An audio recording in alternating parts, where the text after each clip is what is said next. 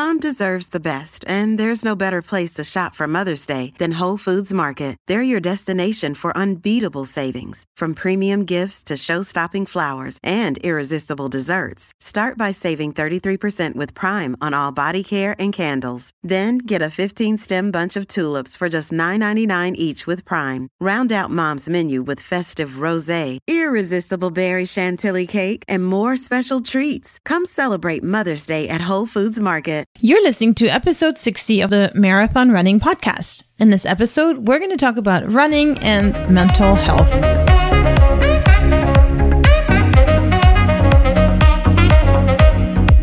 This is the Marathon Running Podcast by Letty and Ryan from We Got the Runs. Join us in our running community for weekly content that is motivational, educational, and inspirational, and let the Marathon Running Podcast take you from the starting line to the finish line and beyond. Hey, runners, and welcome to episode 60 of our podcast. My name is Letty, and I'm here with my husband, Ryan, and we are here to do our weekly podcast. Hi, Ryan. Hi, Letty. How's it going? You were MIA last week, and I'm sure you missed podcasting with me. There's a right answer to that, and it's yes, I did miss it. So today we're going to talk about mental health and the effects of running on your mental health. So that should be an interesting topic because we haven't talked about any of that stuff in our past podcasts.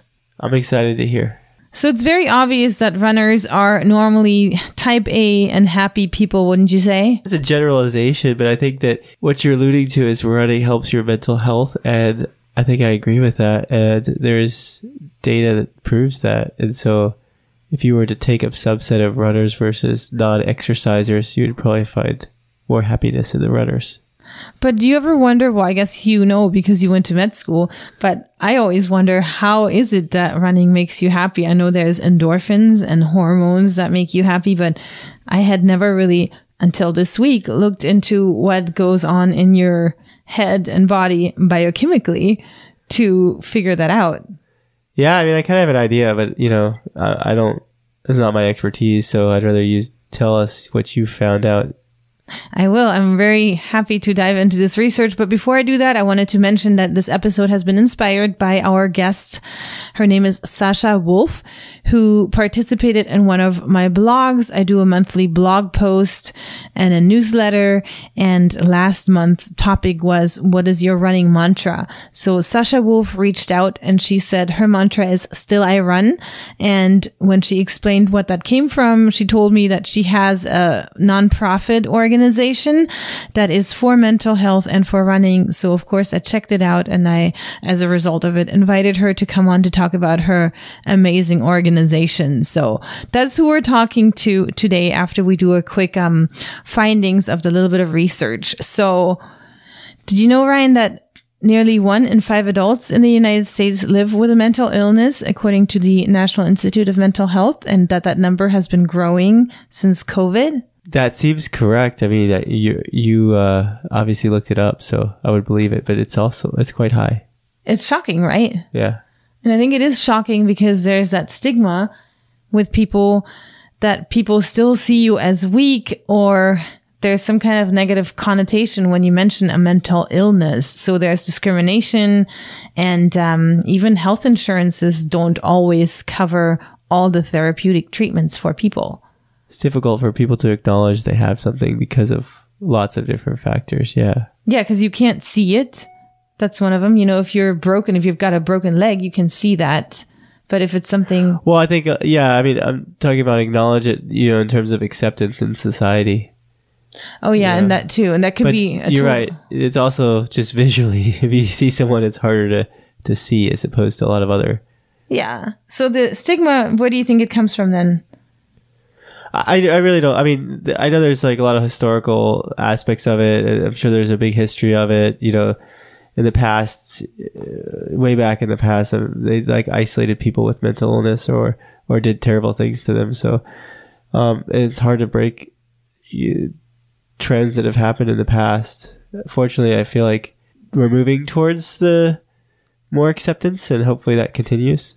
But Yeah, no, I think you're right. I hadn't even thought about the historical ones, but I can just think about how different cultures nowadays still treat that. You know, I'm from Germany and growing up there, you didn't really go see a doctor for mental problems unless you were quote unquote crazy. And I think that's a cultural thing. I'm sure Germany has advanced just like the United States has, but obviously all we can do is help defy the stigma because we have a platform. So let's do that.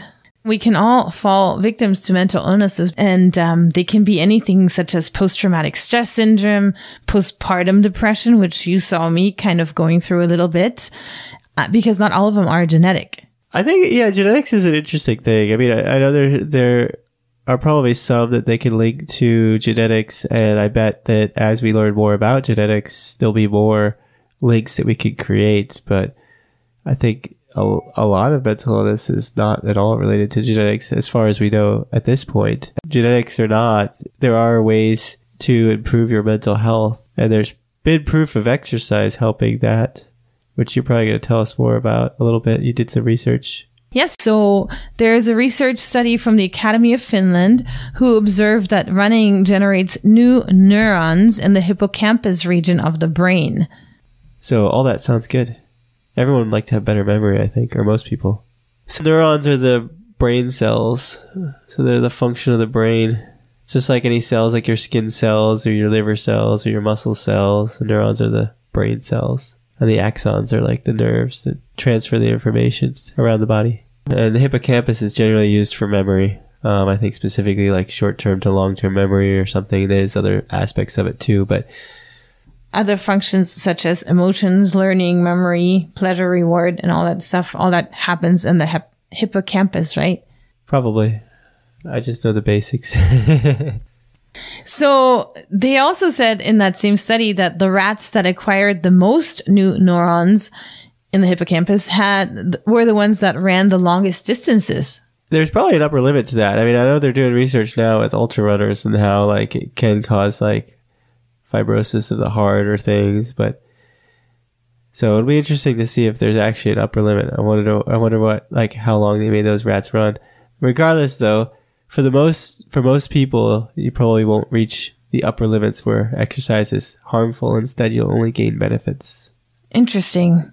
So there's another study from the University of Arizona that said that runners' brains show greater functional connectivity.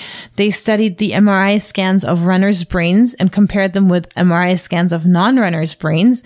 And the runners reported having greater connectivity between the regions of the brain, including the frontal cortex um, which I guess that's the part where planning and decision making takes place. And the researchers then concluded that running affects the structure and function of the brain in ways similar to complex tasks such as playing a musical instrument. I wonder if we'll figure out exactly how that happens. I know that, you know, running and exercise is known to increase blood flow and small capillary vessels and it you know, your body actually grows more vessels and blood helps things grow and stay healthy and stuff too. So I wonder if it's all related to increased blood flow and See, that's the part that I was trying to figure out too, because I wanted to know exactly what happens. Kind of like when you eat the stuff you know, that you don't burn off, it grows as fat. I wanted to know when you run, how does that make your brain better? I think unfortunately that most people want a simple answer. There's usually never a simple answer. It's much more complex. Even I think, I, I don't think everyone, I don't think people know even now, like all the factors that are involved with, you know, how something happens like that, how the hippocampus gets more neurons. They know they can study and show that it happens, but they don't know exactly how everything happens, I think. And for most cases, I'm sure there's some, you know, if you look into the research more, there's probably some things that are more known, but a lot of it still is unknown. Well, I mean, I spent a whole week looking at this and I still don't know that much more. Yeah. Well, it's, it's human nature to. I know to data. Want, yeah. It's human nature to want a simple answer. Like, you know, I do this, I get this. It's like, I mean, it's like our lives though, right? You know, I'm hungry, I eat food, I'm not hungry. And so they want something simple and, and the body is very complex. So Yeah, yeah. All right. So one last thing I want to mention, one last study out of the gazillion studies I read is that they are suspecting that running can build the brain's resilience to aging related neurodegenerative disorders such as Alzheimer's. So, you know, bottom line is that running is wonderful and running can help you and that mental health is just as important as physical health just as marathon mental training is just as important as the physical aspect of marathon training. Um, so yeah, so that sums it up. And now I'm going to introduce, well, I already introduced her. I'm going to play our conversation with Sasha Wolff, who is the founder of Still I Run. So let's hear from Sasha. All right. So we're on with Sasha Wolff. Sasha, thank you so much for joining us. Yeah, thanks for having me. I'm excited. Yes. And you have an awesome foundation and we'll dive into all of that. But before we do, today's topic is mental health. And we wanted to start with you. So maybe you can tell us who you are, what you do, where you're from, and also how you became a runner. Yeah. Um, so, like you said, I am Sasha Wolff. I am a runner. I am a mother. I am a wife. I am a communications professional for Herman Miller Furniture. And then on top of that, I also run uh, Still I Run Runners for Mental Health Awareness, which I started in October of 2016. Um, so, my background with running is my parents are big runners. Um, and I kind of ran on and off for what I like to say funsies, quote unquote funsies, um, but there was no clear purpose behind it. Um, and it wasn't until I actually was hospitalized with depression and anxiety um, in 2011 um, that I kind of discovered the benefits of, of running for mental health. Um, so, running and medication and therapy. Um, and I, after discovering like how much better I felt after my first run, jog, trot, whatever you want to call it, um, I haven't stopped running for my mental health since. Wow, that's uh well, it's quite an intro. You have a lot of hats that you wear, so congrats on that. You seem to be doing awesome wearing all of them. But to talk a little bit more about your story, can you tell us well, first of all, how badly did your depression get? And then how was it that you discovered that there is some kind of benefit? Can you kind of elaborate on that a little bit more? Yeah. Um, so my history with like mental health, I guess you could say it started in when I was 16 years old. At least that's what my mom would tell you. um, but I wasn't officially diagnosed with anything until my first year at college. Um, and you know the the clinic gave me a prescription for Prozac weekly, and then said, "All right, you know, good luck. Here's a pamphlet on what depression is." Um, which is not the correct way of diagnosing an illness like that because um, when you have depression or anxiety or any other mental illness, it's really good to be a participant in your care. Um, and that was a piece that was missing for me. So after I was diagnosed with depression in college, um, I literally did nothing with that diagnosis other than a prescription um, for like a good six or seven years. And then finally, what I like to say is um, the medication, or no, my depression outgrew the medication and the medication wasn't working anymore. And I found myself in this dark, dark space um, where I didn't really have suicidal ideation, but I just didn't want to exist anymore. I thought the world would just be better off if I wasn't around. Um, and luckily, I was with someone at the time who suggested, like, you know, this isn't normal a, a normal thought pattern. Perhaps you should go seek some mental health help. Um, and where I live in West Michigan, we've got a wonderful mental health facility, and um, they've got emergency care 24 7. So I think I checked in at like nine or 10 at night.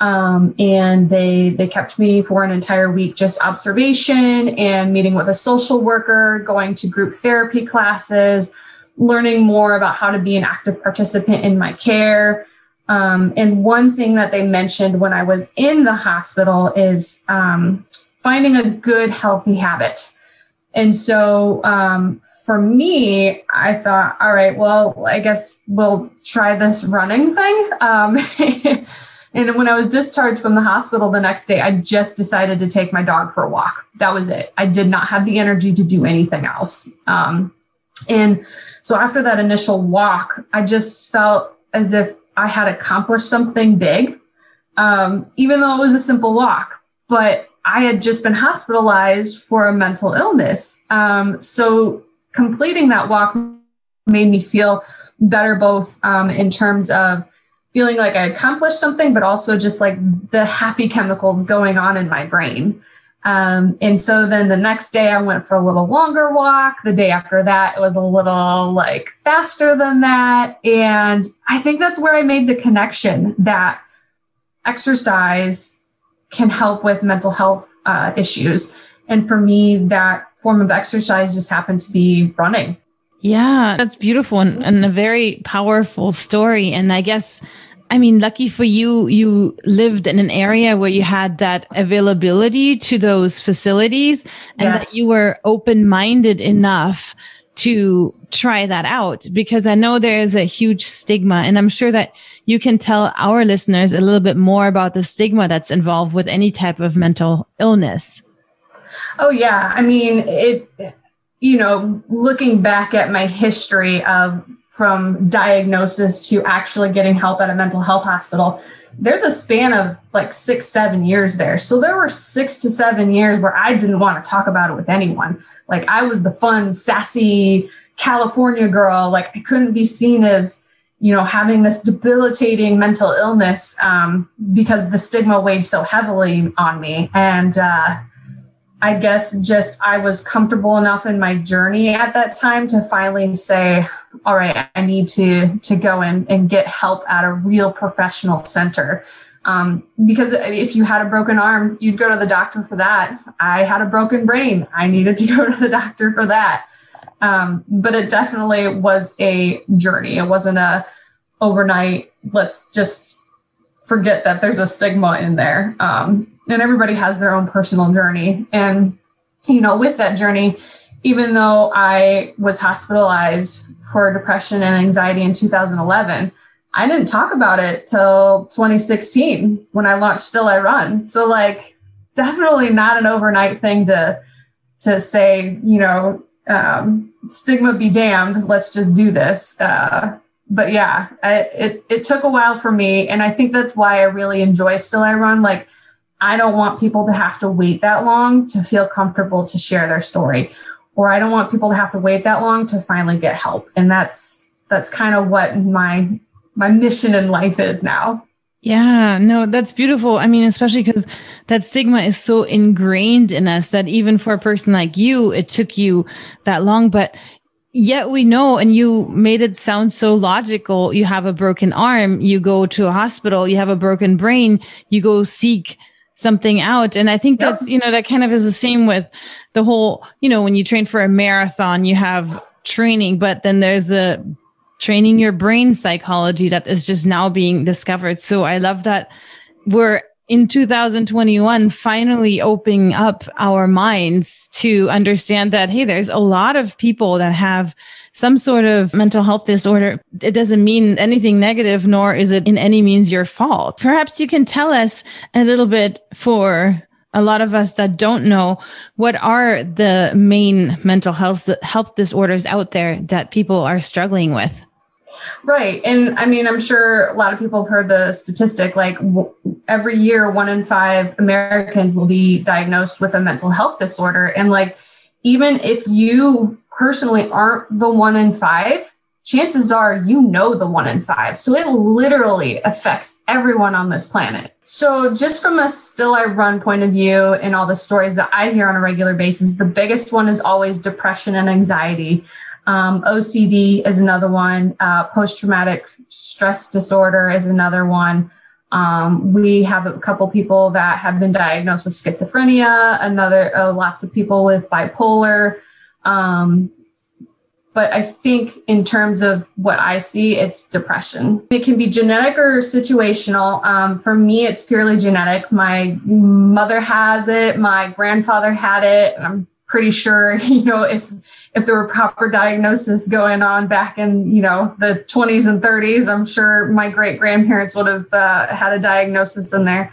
Um, and you know, going along with the the genetic side of it all, another reason I I do still I run is because I have two children right now, my third one on the way, and um, should they be diagnosed with a mental health disorder because they inherited it from me, I'm hoping just to make the world a little less, you know, um, scary for them to be able to to say I have a mental health disorder and like make it a little easier for them to go find mental health care or be able to talk about it.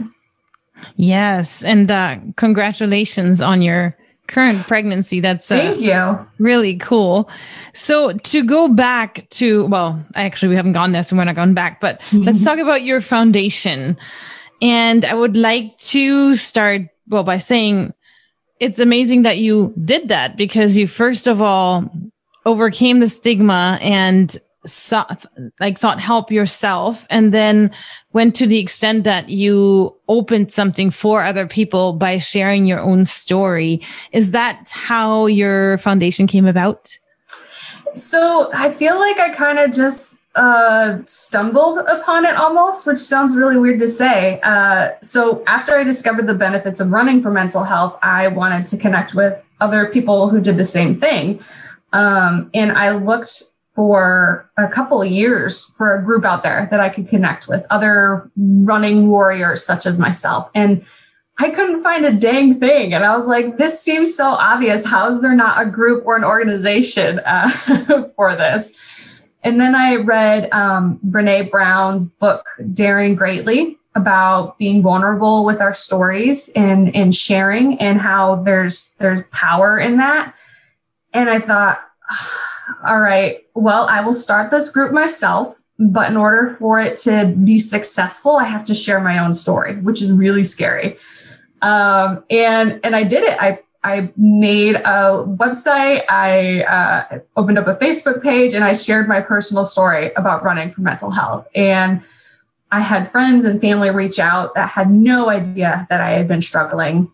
Um, and then I had random people reach out saying, you know, thank you so much for sharing your story. And from there, it kind of just grew. And, and I really thought just my friends would like my Facebook page or whatever. And there was no real clear intention of doing anything. And then eventually people were like, how do I donate to you? And I'm, I'm thinking, uh, well, we're not a nonprofit yet. Uh, so I kind of, just fell into the nonprofit world and and now still I run as this, you know, it went from like a tiny Facebook group to um, we've got ambassadors in, in different parts of the country and um, we have a scholarship program that helps people throughout the country. And it's just amazing to see how in in little less than five years how it went from me launching a facebook page to this blossoming big nonprofit foundation No, it's amazing. And it's a great place for people to go either help out or feel more normal with their own story. So your Facebook group, or I guess your foundation at this point, you guys have a scholarship. Can you tell us more about that? Oh, the scholarship is my favorite part about Still I Run. Um, so for a lot of us runners, it's like, hey, all you need is a pair of shoes and go outside and you can be a runner.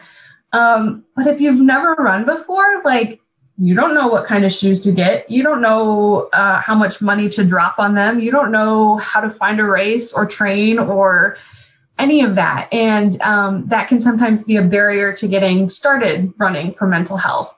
Um, so the starting line scholarship takes away all of those barriers. And um, every quarter, uh, we we accept new applications and award recipients they get a pair of shoes from Ultra Running.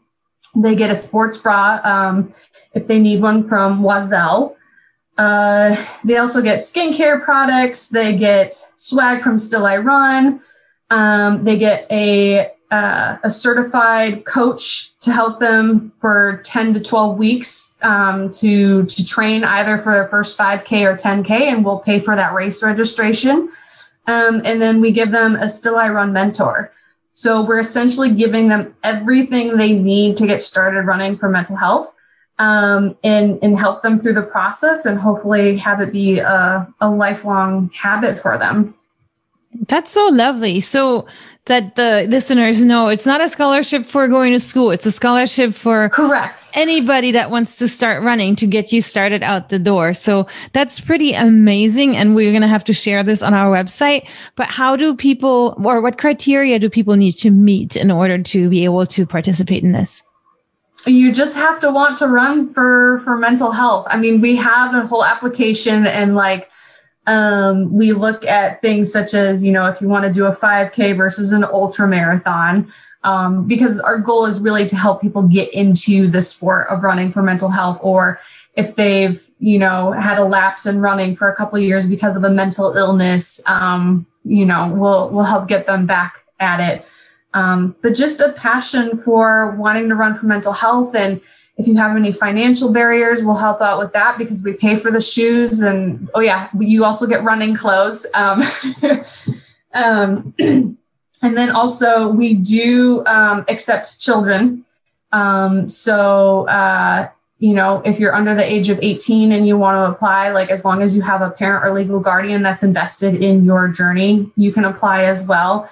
Um, but we do limit it to the United States uh, for participants just because we are a small nonprofit and um, Still I Run is like my side project and not my full time job. So we do the best we can with the resources we have. Right, right. And very understandably. So let's hear. Um, can you maybe tell us some stories, some of your favorite stories of participants in your organization, people that you met, and stories stories that they shared with you? Oh, it's hard to keep track of them all um, because it's been almost five years. Um, I would say one of my favorite stories is actually um, someone who lives in the area locally. Um, she had just gotten out of a really abusive relationship with an ex husband, and um, she's also got two little boys. And they were looking for something to, to help motivate them and keep them going and keep them as a cohesive unit, the mom and, and the two children. Um, so they were actually the first recipients of our starting line scholarship. And we gave we gave all three of them shoes running clothes and since they were local i took them to the running store myself and got to help them pick out all their things um, and it was just so awesome seeing this family bond together after such a traumatizing experience with the abusive ex-husband.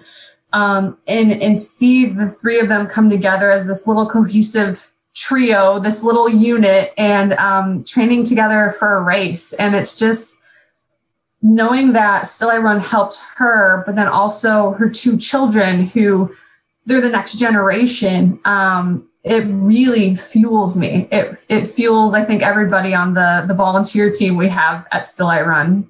Um, we have given out scholarships to people who are homeless, um, and you know, it really helps get them back on their feet. And it's stuff that they've used in their resume that I've I've done this. I've trained for this race while in a homeless shelter, and you know, this just proves what an amazing person I am and and how I can conquer hard things. So, um, I guess those are just like two tiny examples of the stories we get on a daily basis. Yes, yes. And and I'm sure it's so rewarding too because whatever you do to help people must have such a massive impact as little as it seems to you and me providing them with a few items it changes people's lives and that's just beautiful. Yeah, it absolutely does. Like, I don't think I really realized what the impact of the starting line scholarship would be until I started hearing back from people who received the shoes or um, finish their very first 5K. Like that is such a huge accomplishment.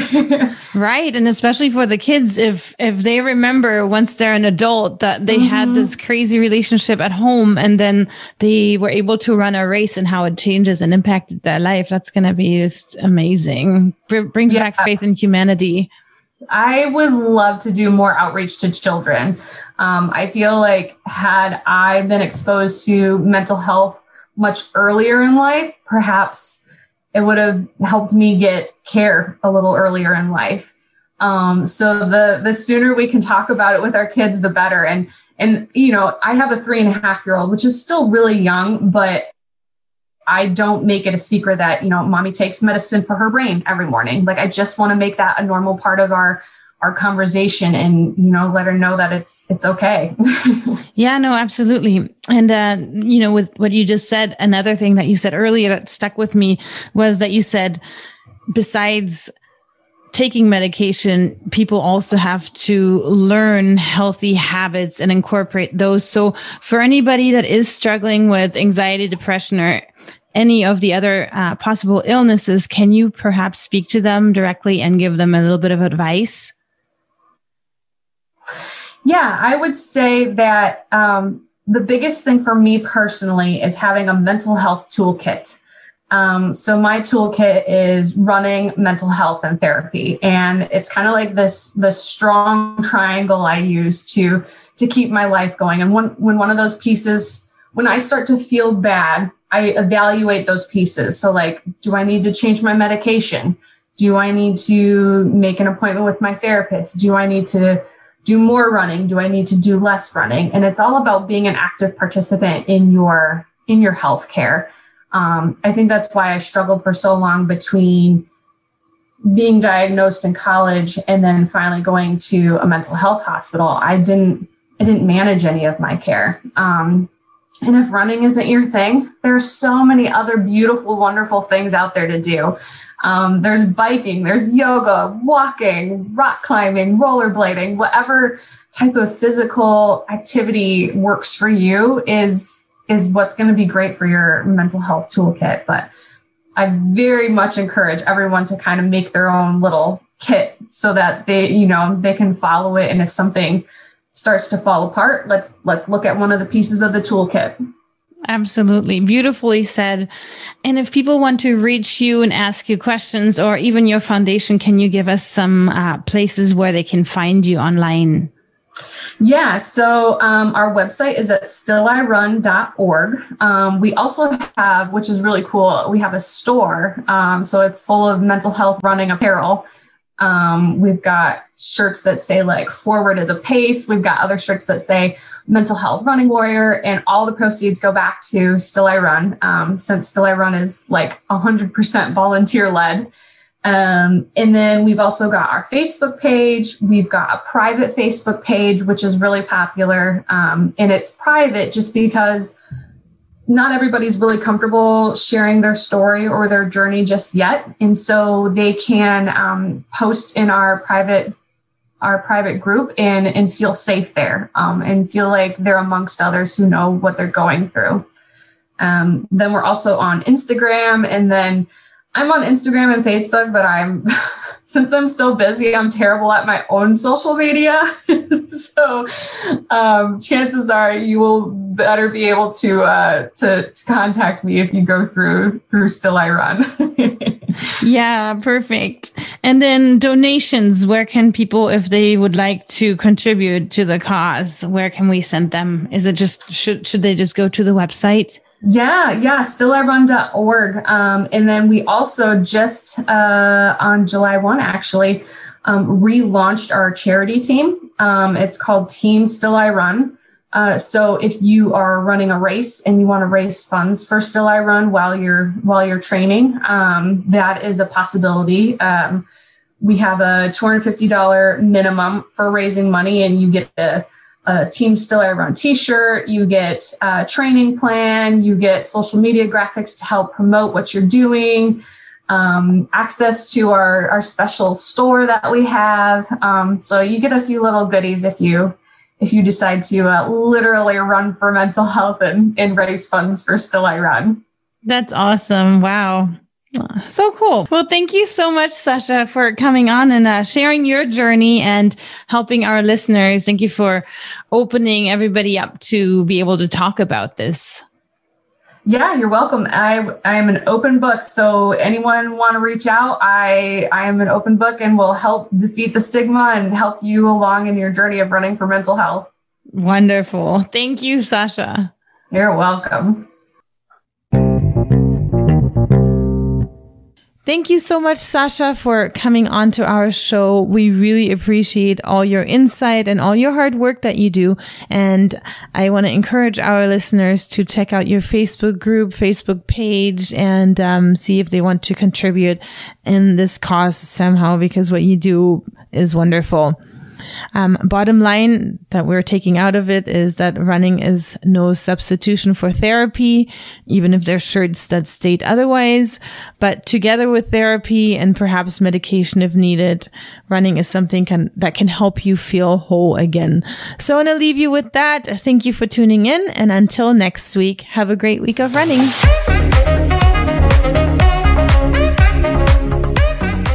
Thanks for tuning in. For more information, head to www.runningpodcast.us. And as always, have a great week of running.